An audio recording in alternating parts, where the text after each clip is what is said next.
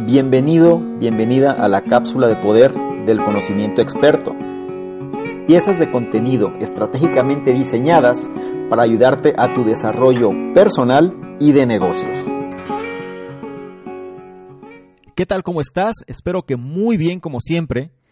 Y este día traigo la continuación de la cápsula de poder que vimos en el podcast pasado, que estábamos hablando del jugar a ganar, ¿no? Que es prácticamente la estrategia del libro Play to Win.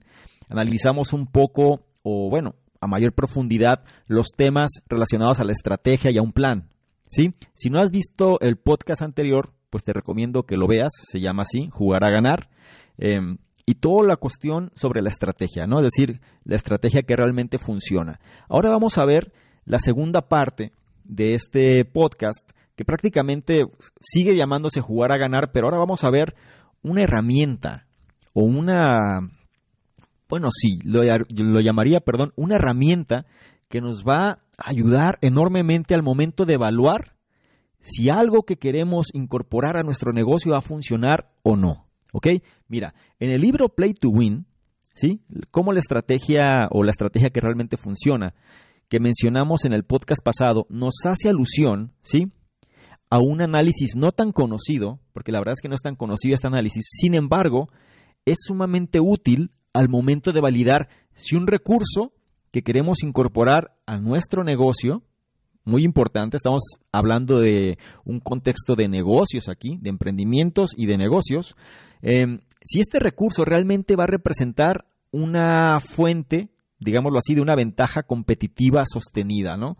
Digo, es, un, es una definición muy de libro, pero a eso se refiere precisamente, ¿no? El análisis V R I N nos sirve para eso, ¿no? Validar si un recurso...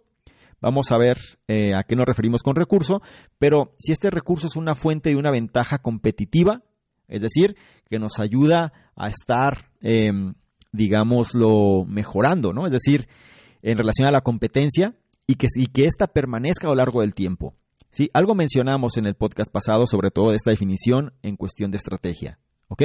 Mira, al hablar de emprendimiento o de negocio, todo esto lo podemos situar en el contexto, ¿sí?, de si tu idea o mejora de negocio a implementar de verdad resultará como una opción viable, ¿no? Es de lo que se trata este punto. Ahora, este análisis se conoce con el nombre de V R I N. Voy a repetirlo. V R I N por sus siglas V R I N. Y te voy a mostrar a, a continuación, o sea, es decir, a qué se refiere cada una de estas, de estas letras, ¿no? Pero es importante que vayas captando el contexto de esto. Suele ser quizá un poco más... Eh, No es tan subjetivo lo que te voy a comentar, sino es mucho más, eh, digámoslo, aterrizado a una estrategia de negocios. Por eso el lenguaje puede ser un poco más técnico. Sin embargo, te pido que nada más trates de adaptar todo esto a lo que tú realizas, ¿ok? Y de todas maneras vamos a explicarlo de una manera más detallada. Ahora, V R I N. V R I N, V R I N, repito, es una palabra que proviene de la abreviación de otras cuatro, ¿no? Que nos ayuda... El V R I N nos ayuda, digámoslo así, a ponderar a nuestro recurso. Hay que entender qué es recurso, mira. Recurso aquí viene siendo todo aquello que queremos implementar, es decir, todo aquello que queremos incorporar a nuestro negocio. Por recurso puede ser, pues, una persona, ¿no? Como un recurso humano, puede ser un proceso, ¿sí? Algo que queramos cambiar, puede ser material, ¿sí? Insumos y demás, puede ser información, ¿ok? Sistemas, automatización, etcétera, ¿no? Es decir, cualquier cosa que puede representar, por un lado, una inversión que nos va a representar a nosotros como los dueños del negocio, digámoslo así, pero también por un beneficio o tratar de ponderar el beneficio que eso nos va a generar. A eso se refiere la parte del V R I N. Ahora, V R I N viene de cuatro palabras, como dije previamente, ¿no? Y te las voy a listar. La V, ¿sí? La V se refiere a valioso. ¿Sí? ¿Qué tan valioso es algo? Vamos a ver después la definición de cada una de estas, pero velo teniendo más claro, ¿no? Es decir, velo, velo ya conceptualizando. V es de valioso, la R se refiere a raro, ¿no? ¿Qué tan raro, qué tan inusual? La I es de imitable, ¿no? Es decir, si es fácil de imitar o no. Y la N es que no sea sustituible, ¿no? O que no tenga sustitutos, a eso se refiere. Mira, para cada uno de estos elementos tenemos...